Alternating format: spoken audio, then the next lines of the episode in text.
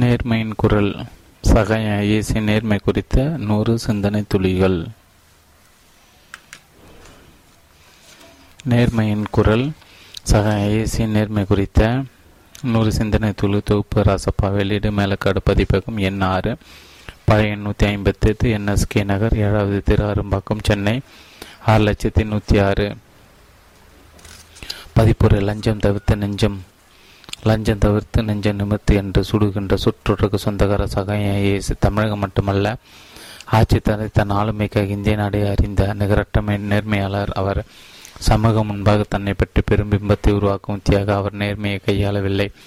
மாறாக அறத்தின் அடிச்சூடாக மனசாட்சியின் மறுபக்கமாக அநீதியை எதிர்க்கும் கரியாக இவர் கையில் நேர்மை இருக்கிறது என்பது நிஜம். அவரால் ஒரு பக்கம் நிர்வாகத்தில் ஏழை எளியோரை உட்கொண்டோரை நெசுக்க, இன்னொரு பக்கம் இயற்கை வளங்களை சூறையாடுபறை உழுவாக எதிர்க்கவும் அதனால் தான் முடிகிறது.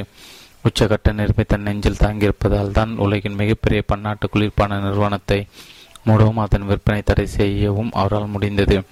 மதுரை மாவட்டத்தை ஆட்சியராக இந்திய தேர்தல் ஆணையத்தால் நியமிக்கப்பட்ட ஆபத்தான அரசியல் கழுமைகளுக்கு மத்தியில் நேர்மையாக தேர்தல் நடத்தியது. கிரானைட் தளத்தில் நடந்த பல்லாயிரக்கணக்கான கோடி ரூபாய் முறைகேடுகளை தடுக்க இந்திய அளவில் முதன்முறையாக துணிச்சலுடன் நடவடிக்கை எடுத்தது. பெற்றோர்கள் புறக்கணித்த மகன்களை பெற்றோர் மற்றும் மூத்த குடிமக்கள் பாதுகாப்பு சட்டத்தின் அடிப்படை சிறையில் அடைக்க இந்தியாவில் முதன்முறையாக உத்தரவிட்டது. வேட்டி தினம் போன்ற புதுமைகளை புகுத்தி கோஆப்டெக்ஸ் நிறுவனத்தை லாபகரமாக மாற்றியது. உழவர் உணவகம், தொடுவானம் போன்ற கிராமப்புற உழவர்கள், ஏழை எளியவர்களின் நல்வாழ்வுக்கான திட்டங்களை அமல்படுத்தியது என மக்களை மேம்பாட்டிற்கான ஒரு செயல்பாடுகள் அடுக்கி கொண்டே போகலாம். இவர் நேர்மையின் உச்சம் தொட்டதால் தான் இந்தியாவிலே முதன்முறையாக தனது சொத்து கணக்கு பொதுவெளியில் பகிரங்கமாக வெளியிடவரால் முடிந்தது. சகாயம் என்ற வார்த்தை நேர்மையின் இன்னொரு பெயராக தமிழகத்தில் கருதப்படுகிறது. நேர்மை என்ற ஒற்றைச் சொல்லுக்கு தமிழக இளைஞர்களிடம் அவ்வளவு ஈர்ப்பு இருக்கிறது என்பது சகாயம் அவர்கள் மீது இந்த இளைஞர்கள் கொண்ட மாறாப்பட்டின் மூலம் நாம் அறியலாம். தமிழக லட்சக்கணக்கான இளைஞர்கள் இவரை தங்களின் முன்மாதிரியாக கொண்டிருக்கிறார்கள் என்பதே உண்மை. அத்தகைய இளைஞர்களில் சகாயம் அவர்களின் நேர்மை பற்றிய கருத்துக்களை, எண்ண ஓட்டங்களை, தத்துவங்களை தொகுத்து அளிக்க விரும்பின விளைவு உங்கள் கையில் இந்த தொகுப்பு. சகாயம் அவர்களை மேடை பேச்சிலிருந்து, எழுத்திலிருந்து, அவரது பேட்டியிலிருந்து, தனிப்பட்ட உரையாடலிருந்து பெற்ற கருத்துக்களை துல்லியமாக தொகுத்து வழங்கும் வாய்ப்பினை நாம் பெற்றோம். எம்முடைய நோக்கம் நாம் நேசிக்கும் தமிழகத்தை நேர்மை மிகுந்த ஒரு மண்ணாக மாற்றுவதுதான். அதற்காக நேர்மை தலைமையில் மகத்தான ஆளுமையாக விளங்குகின்ற அவரால் சுவையை கொண்டாது சொல்லப்பட்ட நேர்மை பெற்ற கருத்துக்களை தமிழக இளைஞர்கள் படித்திட வேண்டும். படித்து உள்வாங்கி ஊழலிருள் அகற்றிய அறவழியில் தமிழகத்தில் நேர்மை ஒளிப்பாய்ச்சி தங்களின் அளப்பரிய பங்கினை செய்வார்கள் என்று நம்பிக்கையோடு தான் நாங்கள் இந்த முயற்சி மேற்கொண்டுள்ளோம். தமிழகத்தில் பதிப்பாக வரலாற்று நேர்மை பற்றி ஆழமான அடிநாத கருத்துக்களை தாங்கி வந்த முதல் நூல் இதுவே. தமிழக இளைஞர் அனைவரின் கையிலும் இருக்க வேண்டிய நூல் இது. காரணம், இது தற்கால தமிழர்களுக்கானது மட்டுமல்லது, தலைமுறை தலைமுறைக்கான புத்தகம். இந்த அரிய முயற்சிக்கு துணையாக நின்றவர்கள், இந்த சமூகத்தை ஆழமாக நேசிக்கும் அர்ப்பணிப்புள்ள இளைஞர்களான வடிவமைப்பு செய்த திரு சத்யராஜ் மற்றும் தட்டச்சு செய்த திரு சுரேஷ் ஜெகநாதன் ஆகியோர் அவர்களுக்கு எங்கள் நன்றி. ராசப்பா. லஞ்சம் தவிர்த்து நெஞ்சம் நிமிர்த்து. லஞ்சம் தவிர்த்து நெஞ்சு நிமித்து. லஞ்சத்தை உதிர்த்து எம்மக்கள் வாழ்வை உயர்த்து. ஊழலை விலைக்கு, உண்மையை உள்துளைக்கி வெளிச்சம் காட்டு. எம்மக்களுக்கு விடியலை காட்டு. அழகிய ஆன்மா வெளிப்பாடு. நேர்மை என்பது வெற்று முழக்கமல்ல, வெளிவேடமல்ல, விலாசம் காட்டும் வேட்கையும் அல்ல, விளம்பரத்திற்கான உத்தியமல்ல, வீரநாயகர் பிம்பம் அல்ல. அது அடிமன ஆழத்தின் அழகிய ஆன்மா வெளிப்பாடு. முத்துக்கள் எடுக்கும் முழு நேர்மையாள. நேர்மை என்பது ஆழ்ந்து விரிந்த பெருங்கடல். சற்றே அதன் தூரத்தில் நின்றால் காற்றடிக்கலாம், அதன் ஓரத்தில் நின்றால் கிளிஞ்சல்கள் கிடைக்கலாம், அதன் நீளத்தில் சென்று மீன்கள் பிடிக்கலாம், அதன் ஆழத்தில் சென்றால் தான் முத்துக்கள் எடுக்கலாம். முத்துக்கள் எடுப்பதற்கு மூச்சடைக்க வேண்டும், மூழ்கிட வேண்டும், முயற்சிகள் வேண்டும். நேர்மை பெடுங்கள். மூச்சடித்து முத்துக்கள் எடுப்பவனே முதன்மையான முழு நேர்மையாளன். கிளிஞ்சல் எடுத்துவிட்டு கிருத்தி தேடுபவனை விட முத்துக்கள் எடுப்பது மூச்சடித்து மூழ்குவனே வாழ்த்தலுக்குரியவன், நான் வணக்கத்துக்குரியவன். இளைஞர்களை, நேர்மை கடல் கிளிஞ்சல்களே அல்ல, நீங்கள் முத்துக்களை தேடி எடுப்பதற்கு முழு மூச்சாய் வாருங்கள். ஆர்ப்பரிக்கும் அலைகளை உண்மை அணி அணியாய் வரவேற்கும் இருள் போக்கும் ஒளிவிற்கு. நேர்மையாளன் தன்னை கரைத்து தன்னை மறைத்து உணவிற்கு சுவையூட்டும் உப்பானவன். அவன் என்றும் ஒப்பில்லாதவன். நேர்மையாளன் தன்னை மெழுகாக உருகி திரியாக கருக்கி உலக இருள் பக்கம் ஒளிவிளக்கு. என்றும் ஒப்பில்லா நம் குலவிளக்கு. தாயிடம் கற்ற நேர்மை. கேள்வி: உங்களது அளவு கடந்த நேர்மைக்கு யார் காரணம்? பதில்: என் நேசத்துக்குறைப்பட்டுள்ள தந்தை உபகாரம் பிள்ளையும் தாய் சௌரி அம்மாளுமே ஆவார். குறிப்பாக என் தாயார் சௌரி அம்மாள் நான் சிறுவனாக இருந்தபோது எனக்கு சூறு ஊட்டுகிற போது நேர்மையும் உண்மையும் உடன் சேர்த்து ஊட்டி வளர்த்தது அவர்தான். உரிமை இல்லாத எதையும் அனுபவிக்காது, தகுதி இல்லாத எதற்கும் ஆசைப்படாது என்று எனது இன்றைய உன்னத நேர்மைக்கு ஊற்றுக்கண்ணாக இருந்தது அவர்தான். நான் ஒருவேளை ஐஏஎஸ் அலுவலராக இல்லாமல் ஒரு விவசாயிகோ அல்லது ஒரு கடைநிலை ஊழியராகவோ அல்லது வழக்கறிஞராகவோ இருந்திருந்தால் கூட இந்த உச்சக்கட்ட நேர்மையை ஒரு துளியும் விடாது கடைபிடித்தே வந்திருப்பேன். காரணம், அது என் பெற்றோர்கள் உருவாக்கிய பிறவி பண்பு. எந்த சூழலும் மாற்ற முடியாது. நேர்மையை செயல்பாடு முக்கியம். நம் சமூகத்தில் ஊழலுக்கு எதிரான பெருமுழக்கம் எளிது. ஆனால் அத்தலத்தில் ஒரு சிறு செயலோ கடின நேர்ம தளத்தில் 1,000 உதாரணங்கள் சொல்வது எளிது. உதாரணமாய் வாழ்வது, உள்ளபடி கடினத்தில் கடினம், லட்சியமில்லாத ஏராளமான நேர்மை பற்றி வாழ்க்கையிடையே பேசுவதை காட்டிலும் அரிதான நேர்மையாளர்களின் அமைதி செயல்பாடு அதிர்வை ஏற்படுத்தும். நேர்மையின் செல்வ எல்லைக்கே செல்லுங்கள். நேர்மையாக இருக்க வேட்கை கொண்ட இளைஞர்களே, நேர்மையில் கொஞ்சம் தூரம் செல்லலாம் என முடிவெடுக்காதீர்கள். நேர்மையின் உச்சத்தோட உறுதி எடுங்கள். அரைக்குறையாக இருப்பதும் எப்போதும் எதிலும் ஆபத்து. அது முழுவதும் பல தரார்த்து மட்டுமல்ல, எதிரிகளிடம் உங்களை இரையாக்கிவிடும், பகைவர்களிடம் உங்களை பலியாக்கிவிடும். ஊழல் செய்தவன் மரத்தை வெட்டி எடுத்து செல்வான். ஆனால் நேர்மையாளராக நீங்கள் அதிலிருந்து ஒரு பூவி எடுத்து நுகர்ந்தாலும் உங்களை நேர்மையற்ற என இடிந்து பேசுவான். அதனால் தான் நேர்மையாளர்கள் வெற்றிலை போடுகிற போது சுண்ணாம்பை கூட இலவசமாக பெற்றுவிடக்கூடாது என்று நான் சொல்வேன். ஏனேனும் கோடி கோடியாக சம்பாதித்த ஊழல்வாதி நீங்கள் இலவசமாக பெற்ற சுண்ணாம்பு கதைகளிலே உங்கள் ஊழலை சூழலை வைத்து விடுவான். எனவே இளைஞர் நேர்மை இருக்க முடிவெடுத்தால் நேர்மை நெல்லைக்கே சென்றிடுங்கள். கையூட்டு பெற கையை நீட்டாக்கரம். எழுவரை வாழ்விக்கவும் ஏழைகளை வாய்ப்பிருப்புக்கும் ஒடுக்குண்டோர் உரிமைக்கும் உழவர் தம் உயர்வுக்கும் என்றும் உறுதியளிக்கும் எமக்கான நிர்வாகம். லஞ்சம் விரும்பாத நெஞ்சும் ஊழல் இல்லாத சூழல். கையூட்டு பெறாது எங்கும் கை நீட்டாக்கரம். இதுவே நம் நாட்டின் நிர்வாக சிறப்பின் நிகரற்ற சிகரம். பத்துவங்களின் நிரந்தரமானவை. உலகறிந்த உண்மை இது. ஒரு உன்னதத்தின் தன்மை இது. தலைவர்கள் தற்காலிகமானவை, தத்துவங்கள் நிரந்தரமானவை, கோமான்கள் தற்காலிகமானவர்கள், கோட்பாடுகள் நிரந்தரமானவை. ஆனால் நேர்மையான தலைவர் நீடித்து தத்துவங்களாக நிலைமாறிவிடுகிறார்கள். இதுவோ நம் கண்முனே காமராசரும் கக்கனும் இன்றும் நிலைத்து நிற்கிறார்கள், தலைவர்களாக அல்ல, தத்துவங்களாக. நேர்மை தத்துவங்களாக, இந்த நிலம் நேசிக்கும் தத்துவங்களாக. இளைஞனே, தலைவனாக அல்ல, தத்துவமாய் மாறு நீ. போட்டியில்லா நேர்மைத்தனம். கேள்வி: ஏன் இடர் மிகுந்ததாக இருந்த நிர்வாகத்தை நேர்மையாளராக இருக்க முடிவெடுத்தீர்கள்? பதில்: நிர்வாகத்தை நேர்மையாக இருக்க முடிவெடுத்ததற்கான நேர்மை தளத்தில் தான் போட்டி குறைவு. ஏன் சில நேரம் போட்டியே இல்லை. போட்டியில்லா இடர் வெற்றி உறுதிதானே. இதை நான் நகைச்சுவை சொன்னால், உண்மையின் நேர்மை தளத்தில் எதிர்காலத்தில் கடுமையான போட்டி இருக்க வேண்டும் என்பது என் அவா. என் தமிழக சமூக இளைஞர்களை என் நேர்மை அவாவை நிச்சயம் நிறைவேற்றுவார்கள் என உளமாறு நம்புகிறேன். லஞ்ச பக்தன். எந்த கடவுளுக்கும் லஞ்ச பணத்தால் தன் உண்டியல் நிரம்புவதை ஒரு காலம் விரும்ப மாட்டார். ஆனாலும் லஞ்ச பக்தன் கடல் உறுதியாக நம்புகிறார். அவர் உண்டியலை நிரப்பிவிட்டால் தன் உதவிக்கு உடன் வருவார் என. ஊழலை எங்கே கற்றுக்கொண்டாய்? அரசு பதவியில் சேர்ந்துவிட்டால் லஞ்சம் வாங்கி குவிக்கலாம் என்கிற உடன் வருகின்ற பண எண்ணத்தை உன் உள்ளத்தில் எவன் உருவாக்கியது? நீ பிறந்து வளர்ந்தபோது உன் அம்மா அப்பா அம்மா இதை சொல்லிக் கொடுத்தார்களா? லஞ்சம் வாங்கும் இலட்சிய பிள்ளை என்று உன்னை அன்றாடம் சொல்லி ஆசையோடு வளர்த்தார்களா?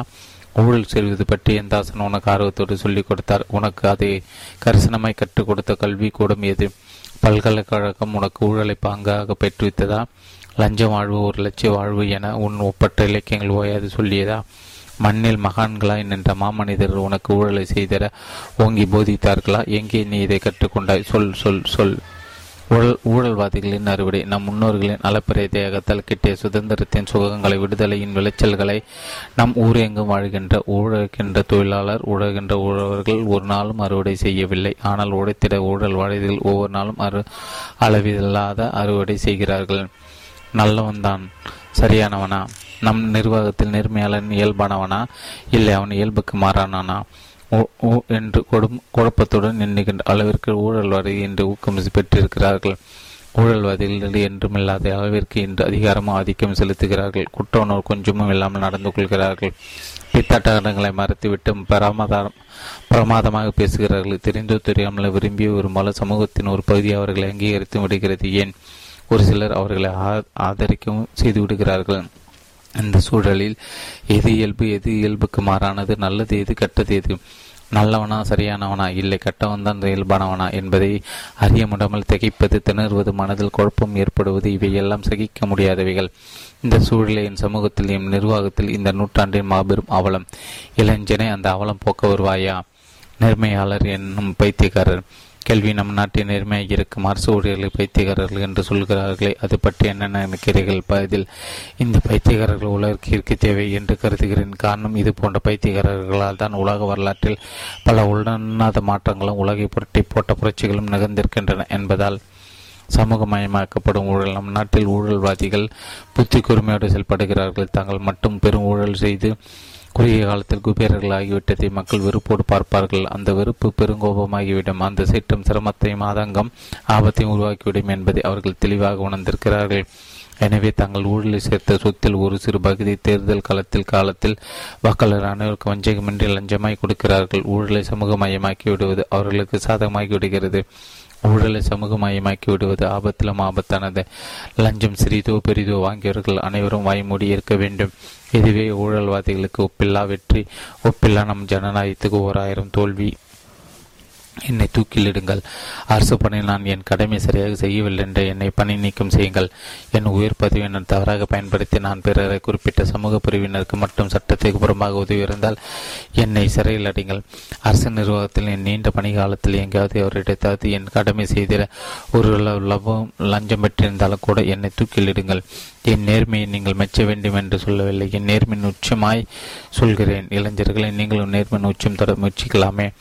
நேர்மையாளரை நிகரற்றாட்டியங்கள். அநீதியை கண்டு பொங்காதவர் நேர்மையாளர்களாக இருக்க முடியாது. இலி தொட்டம் நிர்வாகத்தில் ஊழல் செய்ய தாங்குவது மட்டுமே நேர்மையின் அடையாளங்களாய் ஒருவர் நிமித்தி காட்டாது. சிறுமை கண்டு பொங்கும் சிற்றம், நியாயத்திற்கப்படும் காயம், அநீதிக்கு எதிரான போராட்டம், அறத்தின் உச்சம் தொடும் முயற்சி. அவைதாம் எம் மண்ணில் நேர்மையாளரின் நிகரற்ற அடையாளங்கள் என்றும் ஈடியில்லா இலக்கணங்கள். நேர்மையாளர் உள்ளத்தில் கடவுள். கடவுள் கட்டிடங்கள் கட்டுண்டு இல்லை, சிற்பங்களுக்கு சிக்கொண்டு இல்லை, புத்தகங்களை தத்துவங்களில் மட்டும் அவர் புதைந்து கிடைக்கவில்லை. உண்மையிலும் அவர் எந்த கல்லிலும் நெல்லாது சொல்லிலும் நெல்லாது நேர்மையாளர் உள்ளுக்குள் உள்ளார் என்பதை உலகறிந்த உண்மை. அநீதிக்காரர்களை உறங்க விடாமல் செய்வதற்கு. கேள்வி, நேர்மையாக இருப்பவர்கள் இரவில் படத்தில் உடனே உறக்கம் வந்துவிடும் என்கிறார்கள், அதை பற்றி என்ன சொல்கிறீர்கள்? பதில், நாம் நேர்மையாக இருப்பது நாம் உறங்குவதற்காக அல்ல, அநியாயங்கள் அநீதிகளை எம் மண்ணில் அரங்கேற்றுவர்களை உறங்க விடாமல் செய்வதற்கு தான். எம் இளைஞர்கள் விழிப்புணர்வு அநியாயக்காரிகளை உறங்க விடாது என்பதே உண்மை. நேர்மையாளன் ஊழல்வாதிகள் வாரிசுகளை பற்றி மட்டுமே கவலைப்படுகிறான். நேர்மையாளன் தன் தலைமுறையை பற்றி சிந்திக்கிறான். ஊழல்வாதி தன் வாரிசுகளை சொத்துக்களை சேர்க்க, நேர்மையாளன் தன் தலைமுறைக்கு கௌரவத்தை சேர்க்கிறான். நேர்மையற்ற தந்தையால் வீட்டிற்கு இழிவு, நேர்மையற்ற தலைவன் நாட்டிற்கு இழிவு. ஊழல்வாதிகளின் புன்னைகள் தேசம் ஏறி, நேர்மையாளர் கோபத்தில் நாடு செழிக்கும். பிள்ளைகள் பேர் சொல்ல. அரசு நிர்வாகத்தில் அலுவலர்களாக இருந்து ஊழல் செய்து சொத்துக்கள் சேர்த்த தந்தை பிறரிடம் பெருமையை சொல்லும் பிள்ளைகளை காட்டிலும் நேர்மையை வாழ்ந்து எளிமையை மட்டுமே வெட்டிச் சென்றதாக பெண்ணை பெருமையை சொல்லுகின்ற இடமெல்லாம் சொல்லுகின்ற பிள்ளைகளை அதிகம். ஊழல் செய்யும் தந்தைமார்களை நம் பிள்ளைகளை பெருமையோடு சொல்வதற்கு எதை விட்டு சொல்லப் போகிறோம் என்று சற்று எண்ணி பாருங்கள். எளிய மக்களுக்கு அதிகாரத்தின் பலன். இந்த நாட்டின் சட்டங்கள் அனைத்தும் அரசு பதவிகள் உயிர் பொறுப்புகளில் தொடங்கி கடனிலை இருப்பவர்கள் வரை இணைவரையும் அரசு ஊழியர்கள் என்று அழைக்கின்றன. இவர்கள் ஊழியர்கள் ஏனில் எஜமானார் யார் என்ற வினா எழுகிறது. எளிய பொதுமக்கள் எல்லாரும் எமக்கு எஜமானர்கள் தான். ஆனால் இங்கே ஊழியர்கள் இருமாறுபோடு நடந்து கொள்வது எஜமானருக்கு கைத்து கட்டி பயந்து நடக்கின்ற வினோத காட்சிகள் நான் பார்த்திருக்கிறேன். வழியை தரக்கூடிய காட்சி இது. எனவே அரசு ஊழியன நண்பனை, எளியோரிடம் தன்மை காட்டு, என்றுமே நன்மைக்கு கூட்டு. அதிகாரம் எந்த எளிய மக்களிடமிருந்து வந்ததோ அந்த அதிகாரத்தின் அனைத்து பலன்களும் அந்த எளிய மக்களின் மேம்பாட்டிற்கு பயன்படுத்த நேர்மையின் உச்சம். அதனை இந்த நிலம் என்று மெச்சும். ஏவுகணை இல்லால் அல்ல, ஏர்முனையில் உடவுகம் தற்கொலை மரணம் தேசத்தின் அவமான. எனவே சொல்வேன், வல்லரசுகளின் கனவுகளை தொடக்கம் வான்வெளியில் ஆய்வினை நடத்துவதில் இல்லை, வயல்வெளி சாவி தடுப்பதில் தான். நாட்டின் வளர்ச்சி தான் தொடக்கம், ஏவுகணையில் இருந்து அல்ல, ஏர்முனையில் இருந்து தான் என்பதை உண்மையில் உண்மை. இந்தியாவில் முதல் IAS அதிகாரி. கேள்வி, இந்தியாவில் முதல் IAS அதிகாரியாக சொத்து விவரங்களை பகிரங்கமாக வெளியிட வேண்டும் என்று எப்படி தோன்றியது? பதில், நேர்மையான அலுவலர்கள் ஊழியர்கள் ஆங்காங்கிருந்த போதிலும் அரசு அலுவலர்கள் சட்டத்திற்கு புறமாக ஊழல் செய்து தான் சொத்து சேர்த்திருக்கிறார் என்ற எண்ணம் மக்களிடத்தில் பரவி இருப்பதை நாம் கேட்டுக்கொள்ளத்தான் வேண்டும். ஒரு ஜனநாயக நாட்டின் பெரும்பாலான மக்களின் இந்த மனநிலை நல்ல அறிகுறிகள், அபாயகரமானது. எனவே இந்த வெகு மக்களின் எண்ணம் மாற்றப்பட வேண்டும். உளமாற எண்ணினேன். அதேபோல எனக்கு கிடை பணியாற்றக்கூடிய ஊழல்கள் நேர்மையாக இருக்க வேண்டும் என்று போதிப்பதை காட்டில் நானே ஒரு நல்ல முன்னோதரமாக திகழ்கிற போது அவர்கள் மனநிலை நேர்மையை நோக்கி மாற்றத்தையும் தாக்கத்தையும் ஏற்படுத்த முடியும் என நம்பினேன். எனவே ஒரு நேர்மையான நிர்வாகத்தை உருவாக்க வேண்டும் என்றால் நாமே சில வெளிப்படையான நடவடிக்கை எடுத்துதான் ஆக வேண்டும் என நினைனேன்.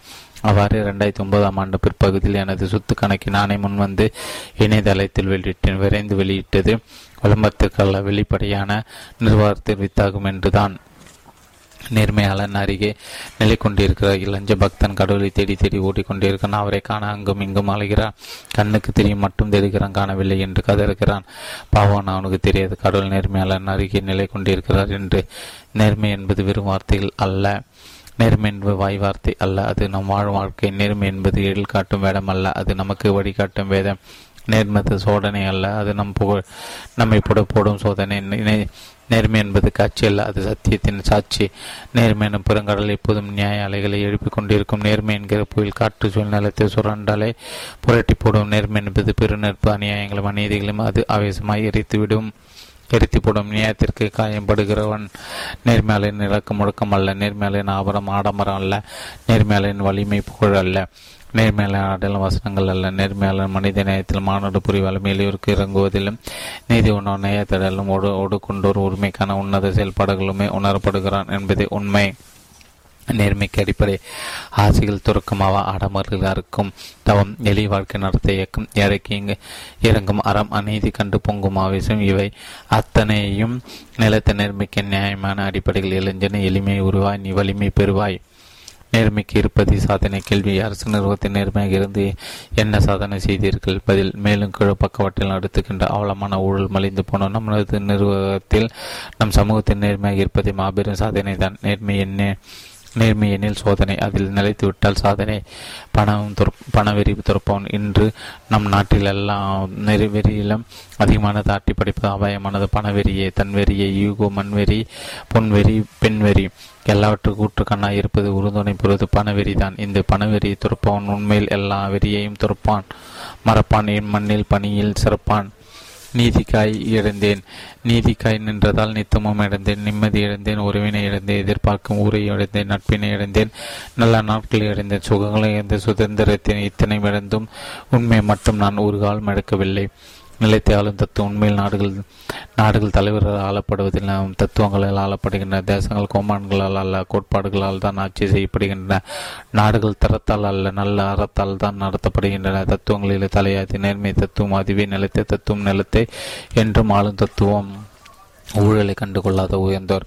ஊழல் புற்றுநோய் போல் உள்ளே இருந்த உடல் அடிக்கும், நாட்டின் நன்மையை நாளும் குலைக்கும், நாளை தலைமுறை வாழ்வி சிதைக்கும். பொறுப்பான மனிதர்களோ பொறுப்பில்லா நடத்தையால் வெறுப்பான ஊழல் இங்கு விருட்சமாய் வளர்கிறது. இந்த உயிர்கொல்லி நோயுடன் கண்டிட வேண்டும். ஊழலை ஒழிக்க நாம் ஒன்றாய் நின்றிட வேண்டும். குற்றத்தில் பெருங்குற்றம் குற்றங்களை கண்டுகொள்ளாமல் கடப்பதே ஊழல் குற்றம். ஊரடங்கும் நடக்கும் போது கண்டுகொள்ளாமல் இருப்பது கண்டிப்பான குற்றம்தான். ஊழலை கண்டுகொள்ளாத கல்விமான்களை உங்களை கள்ள மௌனிகள் என்பேன். இந்த பிணியில் பற்றாத பேசாத படிப்பாளிகள் உங்களை பேதைகள் என்பேன். இது பற்றி எழுத தயங்கும் படிப்பாளிகளை உங்கள் அர்த்தமற்ற பயம் கொண்டோர் என்பேன். ஊழல் வீரருக்கு பேசாத சட்டம் தெரிந்தவரோ உங்களை சுழநிலைமை என்பேன். ஊழல் கண்டு சிறுவன் ஒருவன் சிற்றம் கொண்டால் அவனை சீர்திருத்துவாதி என்பேன். பாமரன் ஒருவன் லஞ்சத்தை எதிர்த்தால் லட்சியவாதி அவனை என்பேன். உழைக்கும் குடிமகன் ஊழலை எதிர்த்த உன்னதமான உத்தமர் என்பேன். நேர்மை சமூகத்தை நித்தமும் படைக்க எல்லோரும் வாருங்கள் என்று சொல்வேன். நேர்மை சிறந்த பிரார்த்தனை. கேள்வி: நேர்மையின் உச்சத்தை தொட்டிருக்கிறீர்களே, நீங்கள் ஒரு நாள் எவ்வளவு மணி நேரம் ஆண்டவனை பிரார்த்தனை செய்வீர்கள்? பதில்: நேர்மை கட்டில் கடவுளுக்கு மிகச்சிறந்த பிரார்த்தனை எதுன்னு உண்டா? சமகாலத்தை தொடர்ந்து நிர்வாகத்தில் நேர்மை நிலைத்தின்பதை ஆண்டவனுக்கு அரிய பிரார்த்தனை தானே. ஊழல்வாதிகளிடம் எச்சரிக்கை: நேர்மையாளர்களின் அமைதியான இருப்பை ஊழல்வாதிகளுக்கு ஆத்திரத்தை உருவாக்கும். அந்த இருப்பையே அவர்கள் ஆபத்தாக எண்ணுவார்கள், பொறாமை கொள்வார்கள், தேவைப்பட்டால் சதி செய்யும் துணிவார்கள். ஊழலும் லஞ்சம் நிறைந்த நிர்வாகத்தில் ஊழலை தலைத்து சேர்த்து ஒரு நேர்மையாளர்களை படித்தும் நடித்தும் பேசுவார். அவமரியாதை அவருக்கு எதிராக அவதூறு கிளப்புவார். நேர்மையாளர்களை அவமானப்படுத்த வாய்ப்பிற்காக வெட்கையோடு காத்திருப்பார். நேர்மைக்காக இருக்க என்னும் இளைஞரை இந்த ஊழல்வாதிகளிடம் சற்று எச்சரிக்கையாய் பெறுங்கள். கொஞ்சம் ஏமாந்து விட்டால் உங்கள் எண்ணத்தையும் கடத்தாடத்தையும் இல்லாது ஆக்கிவிடுவார். நடிப்பு நேர்மையானவர்கள்.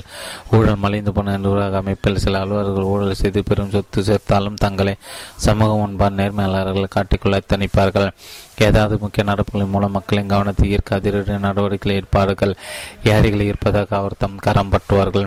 கட்டி அணைப்பார். ஊடகங்களின் துணையோடு தங்களை பற்றி பெரும்பெருமைகளை உருவாக்குவார்கள். சமூகத்தின் ஒரு பகுதி அவர்கள் முழு நேர்மையாளர்களை நம்ப இந்த நடிப்பு நேர்மையாளர்களாக உண்மை நேர்மையாளர்களாக உருமாற தொடங்கிவிட்டால் என் நாட்டின் தலைவிதி சில நாட்களில் மாறிவிடும். தேசத்து திருவிட கிராமங்களில் தன்னை மரம் ஏறிய தேகங்களை திருவிடுவனை கட்டி வைக்கிறார்கள். ஆனால் ஊழல் வழியாக தேசத்தை திருவிடுவர்கள் வெட்டி வைக்கிறார்கள். தேங்காய் திருவிடுவனுக்கு அபாயம், தேசத்தை திருவிடுவர்களுக்கு இங்கு எல்லாம் உபாயம். அடிப்படை தேவையும் ஆடம்பர ஆசையும் தேவைக்கும் ஆசைக்கும் வேறுபாடு தெரியாதவரை ஊழலை உருவாக்குகிறார், அதற்கு கொடுக்கிறார். அடிப்படை தேவைகளுக்கு என் நாட்டில் அரசு சம்பளம் போதும், ஆடம்பர ஆசைகளுக்கும் லஞ்சம்தான் உதவும். ஈட்டை சம்பளத்துக்கு கம்பீரம் கௌரவமும் பொங்கும், கிட்டிய லஞ்சத்தில் படியும் இடியும் தான் மிஞ்சும். பைத்தியகரத்தனமான தன்னம்பிக்கை. கேள்வி: நேர்மை தளத்தில் இவ்வளவு உறுதியாய் பயணிக்கிறீர்கள், உங்களுக்கு தன்னம்பிக்கை அதிகமா? பதில்: தமிழ்நாட்டில் நேர்மையின் குரல் 40ஆம் பக்கம் தொடர்ச்சி. பைத்தியகரத்தனமான தன்னம்பிக்கை. கேள்வி: நேர்மை தளத்தில் எவ்வளவு உறுதியை பயணிக்கிறீர்களோ உங்களுக்கு தன்னம்பிக்கை அதிகமா? பதில்: தமிழ்நாட்டில் 25 முறைக்கும் அதிகமான பணிமாறுதலை சந்தித்தும் இன்னும் ஊழலை ஒழித்துவிட முடியும் என்று தொடர்ச்சியை நம்பி போராடி கொண்டிருக்கும் என்னை கட்டிலும் இன்னொரு தன்னம்பிக்கையாளர் இருக்க முடியுமா என்ன? சிலர் இதை பைத்தியகரத்தனமான தன்னம்பிக்கை என்று கூட சொல்வார். இதுபோன்ற பயிற்சிகரத்தனமான தன்னம்பிக்கை கொண்ட இளைஞர்கள் ஆயிரக்கணக்கில் ஊழலை அகற்றிட பங்களிப்பு செய்ய முன் வருவார்கள் என ஊழல் ஒழிப்பு என்பது நம் கண்முன்னே தெரியும் சரித்திர சாட்சியம்தானே. உடைந்த கம்பீரம். ஊழல் செய்கிற உயர் அலுவலரால் உடைந்து போவது அரசு பதவியின் கௌரவம் மட்டுமல்ல, காண கிடைக்காத அந்த கம்பீரம் தானே. நேர்மையால் எனக்கு விலை இல்லை, எல்லோருக்கும் ஒரு விலை உண்டு என்பார். இல்லை இல்லை இல்லை என்பேன் நான். மனித நேர்மை மாறாது, தாங்கியவன் மயக்கும் போதைகளை மகிழ்ந்திட கொடுத்தாலும் உமிழ்ந்து சொல்வான். உண்மை நேர்மை உள்ளத்தில் தாங்கியவன் உலகத்தை உவந்து கொடுத்தாலும் உதைத்து தள்ளுவான். இது உண்மை உண்மை உண்மை என்பேன், உலகம் கேட்க உறக்கச் சொல்வேன். லட்சியத்தில் நிலைத்து நின்றேன். நேர்மை பகவே நெடுக்க வருவார், கொடிய வார்த்தையை கொட்டி சொல்வார். எரிமலை வெடிக்கும் என்பார், யமன் வந்து பிடிப்பான் என்பார், இடிகாற்றில் புதைப்பேன் என்பார், எரியூட்டி சிதைப்பேன் என்பார். அபிமானத்தை அசைக்கின்ற இந்த அச்சுறுத்தல் அத்தனையும் அலட்சியமாய் கடந்து வந்தேன். என் லட்சியத்தில் நிலைத்து நின்றேன், என்றும் நேர்மை லட்சியத்தில் நிலைத்து நின்றேன். மனசாட்சியின் மறுபக்கம். உண்மையான நேர்மை நம்மை உயர்த்தி பிடிக்கும் உள்திட்டம் அல்ல, சொர்க்கம் செல்ல சுலபமான வழியில். அது சாகசம் செய்வதற்கான சாதகம் கருவியும் அல்ல, நான் வேறுபட்டவனென காட்டும் வினோத உத்தியும் அல்ல. நேர்மை அதிரடி பிம்பத்தை அரைக்கட்டும் களம் அல்ல, மாறாக நாம் பிறந்த சமூகத்தை ஆழமாக நேசிப்பதனால பெரிய வெளிப்பாடு அது. அனைத்து இழைக்கப்பட்டாய் நிற்கும் மரத்தின் உச்சம் என்று மாறாதமான சாட்சியின் மறுபக்கம். அது ஒப்பனில்லா உண்மை தேடுதல், ஒப்பில்லா வெளிப்பாடே நேர்மை. நேர்மையாளர்களை சந்தித்திருக்கிறேன். கேள்வி: நிர்வாகத்தில் உங்களை போன்ற நேர்மையாளர்கள் உண்டா? பதில்: நிச்சயமாக. என் பணி காலத்தின் தொடக்கத்தில் வருவாய்த்துறை, ஊரக வளர்ச்சித்துறை, வேளாண்மைத்துறை போன்ற அரசின் துறைகள் அளப்பரிய அர்ப்பணிப்பு நிகரற்ற நேர்மை கொண்ட அலுவலர்கள் நான் கண்டிருக்கிறேன். அவர்களுடைய நிர்வாக தளத்தில் பயணித்திருக்கிறேன். அவ்வாறு காவல்துறையில் நேர்மையின் சிகரங்களாய் நின்று நிலைத்த அலுவலர்கள் சிலரையும் நான் கண்டு வந்திருக்கிறேன். மேற்குறிப்பிட்டது போல அப்பழுகற்ற நேர்மையின் உச்சம் தொட்ட IAS அலுவலர்கள் நான் பார்த்திருக்கிறேன். அவர்களோடு பணிபுரிவு வாய்ப்பை பெற்றிருக்கிறேன். அவர்கள் வாழ்த்துவது மட்டும் அவர்கள் நிகரற்ற நேர்மைக்கு அவர்கள் திக்கியிருக்கும் திசை நோக்கி நான் வணங்குகிறேன். இன்றைக்கு இத்தகைய நிகரற்ற நேர்மையாளர்கள் எல்லாம் நிர்வாகத்தில் அரிதானவர்களாக அபூர்வமானவர்களாக இருக்கிறார்கள் என்பதுதான் சோகத்திலும் சோகம். உழவனை உயர்ந்த நேர்மையாளன். சோற்றில் அவன் கைவத்திற்கு சீற்றிலே தன் காலையெல்லாம் தேய்த்தாலும் நாளங்கள் உடைக்கிறான் நம் உழவன். அவன் வேர்வைக்கு எந்த விளைவும் இல்லை, அவன் விளைச்சிற்கு தகுந்த விலையும் இல்லை, அதிகாரம் எடுக்க அவனுக்கில்லை, பதிவு பகுட்டு என்றுமில்லை, விடுமுறை சலுகை விவசாயிக்கில்லை, ஓய்வூதிய பலன் இந்த உழவனுக்கில்லை. இருப்பினும் உலகத்தாருக்கு உண்டி கொடுத்து உயிர் கொடுத்திட ஓய்வில்லாது உடைக்கிறான், ஓடாய் தேய்கிறான். இவனே எனக்கு நேர்மையாளன், இமயம் என உயர்ந்த நேர்மையாளன். இன்னொரு சுதந்திர போட்டம். அன்று வெள்ளையருக்கு எதிரான சுதந்திர போட்டாத்து பல படிப்பு இழந்தன, பதவி இழந்தன, அதிகாரத்தை இழந்தன, அந்தஸ்தினை இழந்த, வாய்ப்பினை இழந்தன, வசதி இழந்தன. என்றும் ஊழலை எதிர்ப்பவருக்கு வாய்ப்புகள் மறுப்பு, வசதிகள் குறைப்பு, அதிகாரம் இழப்பு, அந்தஸ்து குறைப்பு என்றால் ஊழலை எதிர்ப்பதும் கூட மற்றும் ஒரு சுதந்திர போராட்டம் தானே.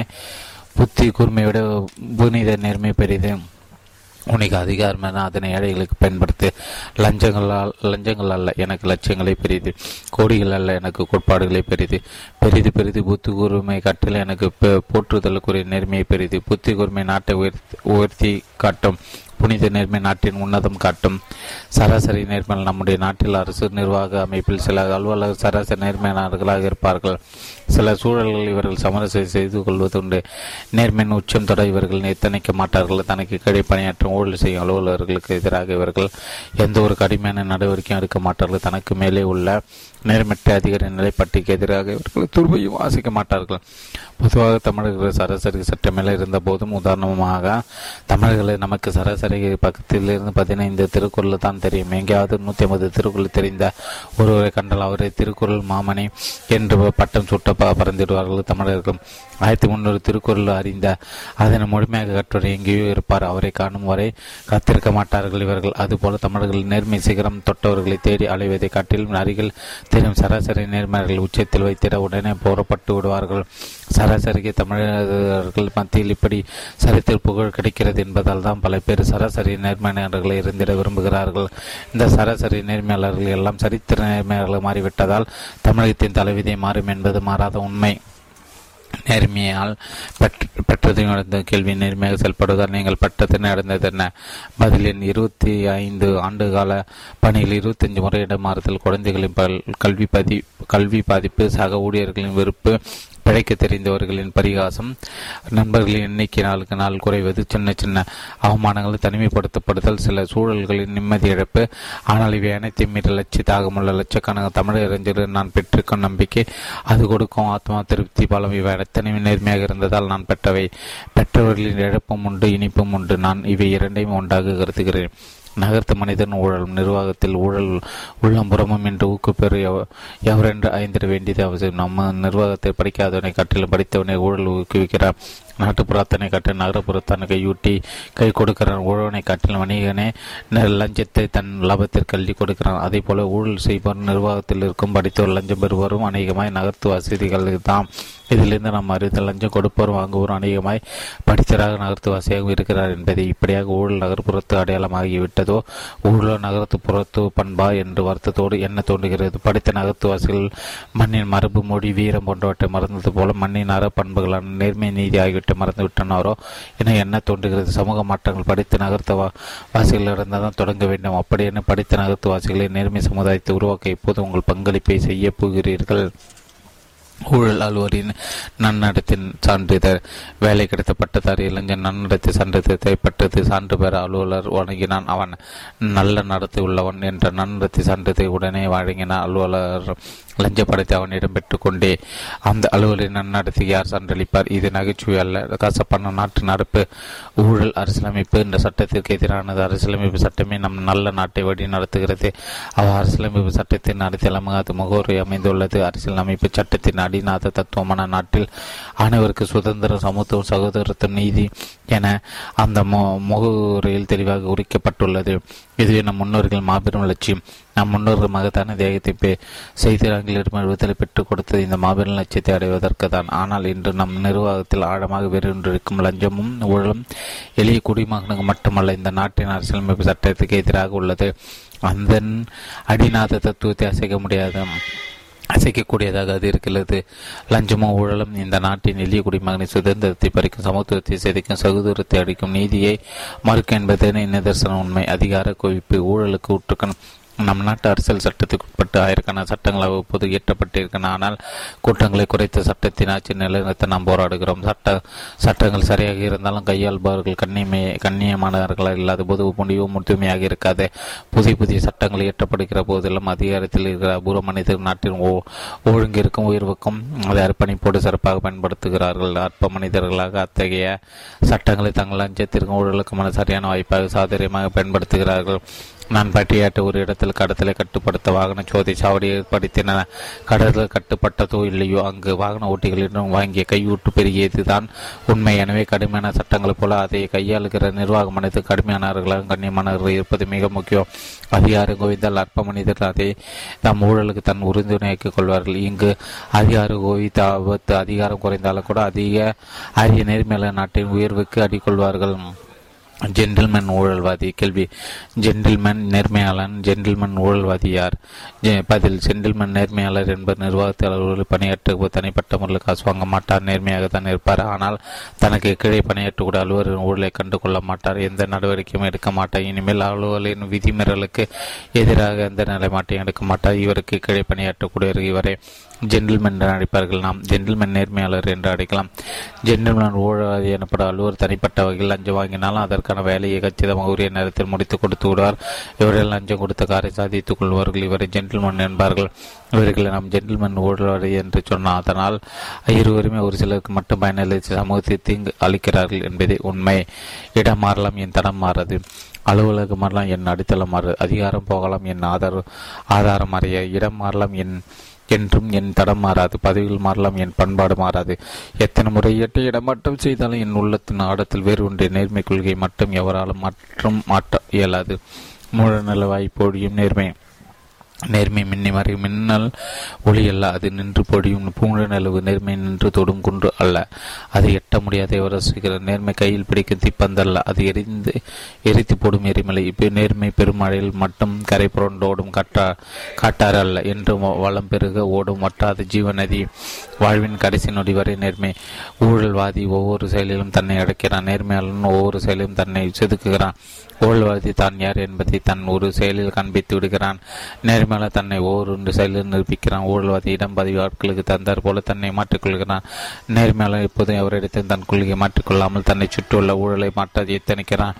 அரசு நிர்வாகத்தை ஒரு அலுவலரின் உண்மையான நேர்மை என்பது பணிக்காலத்து தொடக்கத்தில் மட்டும் மின்னலை போல் வந்து மறைவதல்ல, அவர் பணி ஓய்வு பெறுகின்ற வரை, ஏன் அவரது வாழ்வின் கடைசி நொடி வரை உடன் தொடர்வது உண்மை நேர்மை.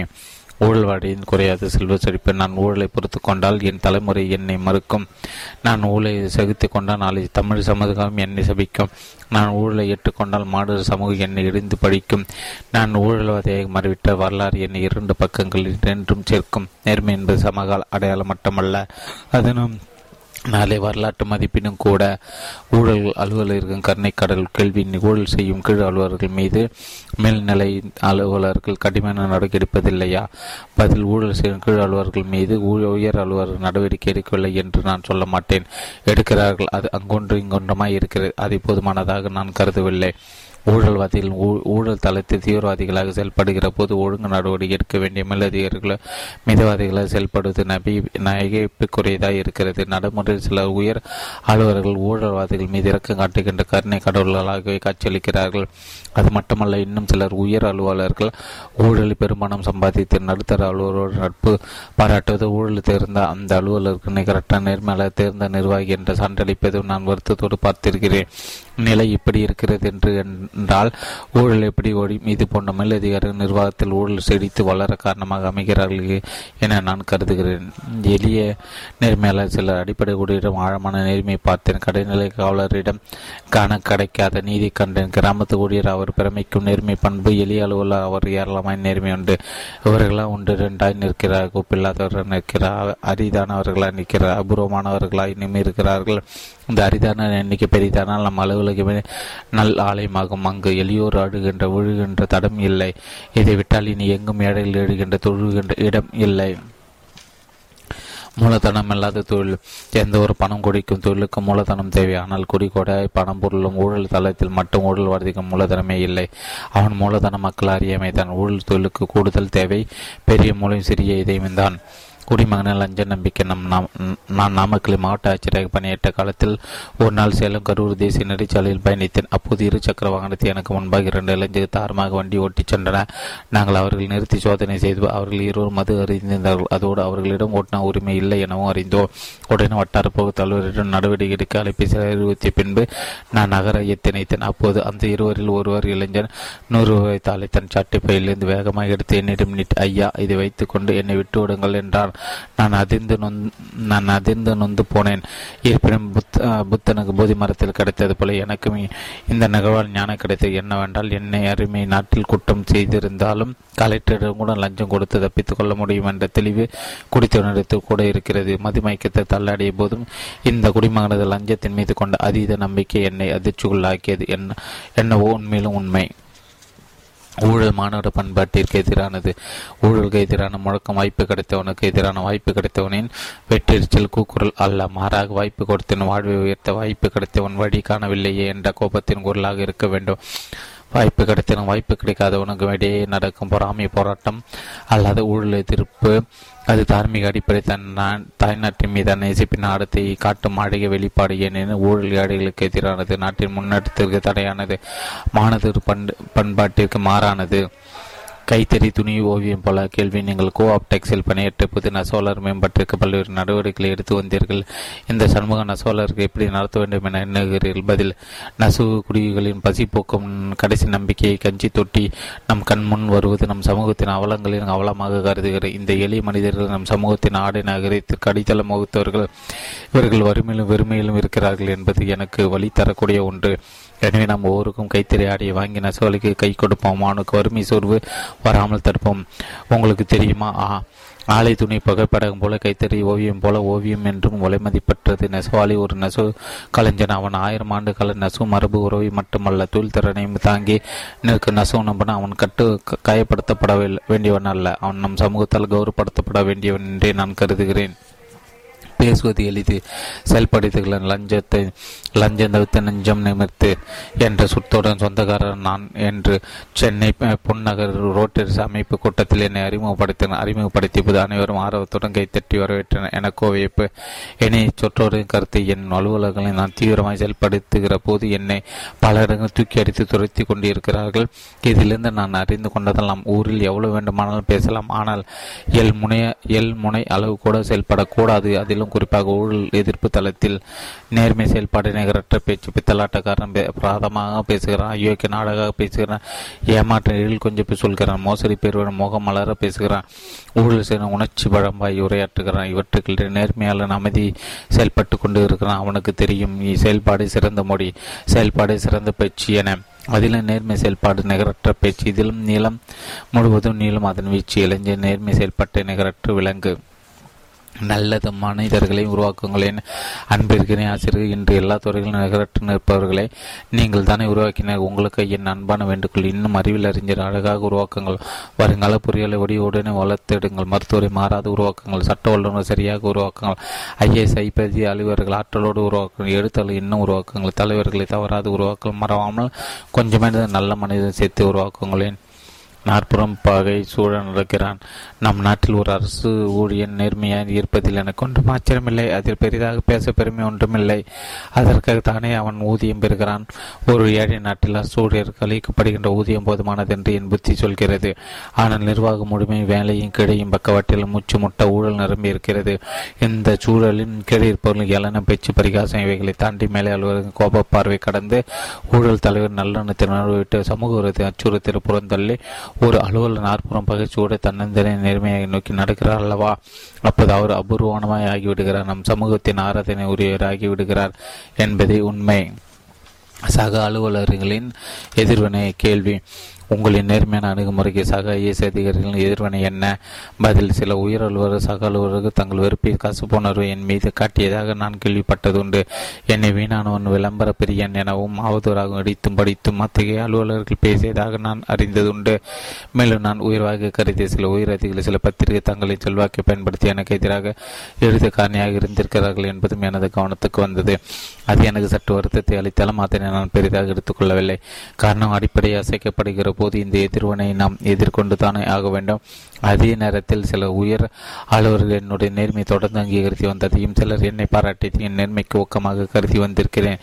கை நீட்டும் தலைவர்கள் கை கட்டும் மனிதர்கள் நம் கண்ணைக்குரியவர்கள். கை நீட்டும் மாமனிதர்கள் நம் கண்டனத்துக்குரியவர்கள். நம் நாட்டு நிர்வாகி கைத்தட்டு கை நாட்டு தலைவர் கூட ஏற்கலாம். கை நீட்டுத்தாரர்கள் ஒருபோரும் ஏற்க இயலாது. நுகர்வெறியை நேர்மையின் எதிரி. அறிவியல் கண்டுபிடிகள் மாணவத்தின் பொது சொத்து. அதன் பலங்கள் மாணவர் முடிவுக்கும் சென்றடை வேண்டும் என்பதை இந்த நிலம் காட்டும் நியதியாக இருக்க முடியும். வினோதம் என்னவென இந்த நூற்றாண்டில் விந்தைகள் செய்யும் விஞ்ஞான சந்தை நம்பும் பெரும் வணிகர்கள் கையில் அந்த மாபெரும் வணிகர்கள் விஞ்ஞானத்தை கொண்ட நூற்றுக்கணக்கான பொருட்களாய் நுட்பமாய் உருவாக்கி இருக்கும் சாதுரியத்திலும் இருக்கும் விளம்பரத்தாலும் அத்தனை ஆடம்பர பொருட்களும் மக்களுக்கு அத்தியாவசிய பொருட்களாக ஆகிவிட்டன. வணிகர்கள் பொருட்களெல்லாம் இன்று சந்தை போட்டியால் போர்க்களமாகிவிட்டது. விளைவு அளவான வாழ்க்கையே, அழகான வாழ்க்கையை, எளிய வாழ்க்கை, இனிய வாழ்க்கை என்ற உன்னதம் அறியாது நம் சமூக நுகர்வு வெறியின் உச்சத்தில் இருக்கிறது. இந்த நுகர்வு வெறியில் நம் மண்ணின் நூற்றாண்டு நெறிகள் எல்லாம் புதைந்து கொண்டு போனது சோகம். இந்த நுகர்வு வெறியை நம் நெறி நிரந்தரவே எதிரி. எனவே நேர்மை நெறியில் நிலைக்க விரும்புவோர் தவிர்க்க வேண்டியது இந்த நுகர்வோர் வெறி. இளைஞனே, இதனை நுட்பமாய் அறி. உண்மையில் எதிர்ப்பது வலிமை அல்ல, துறப்புதான் வலிமை.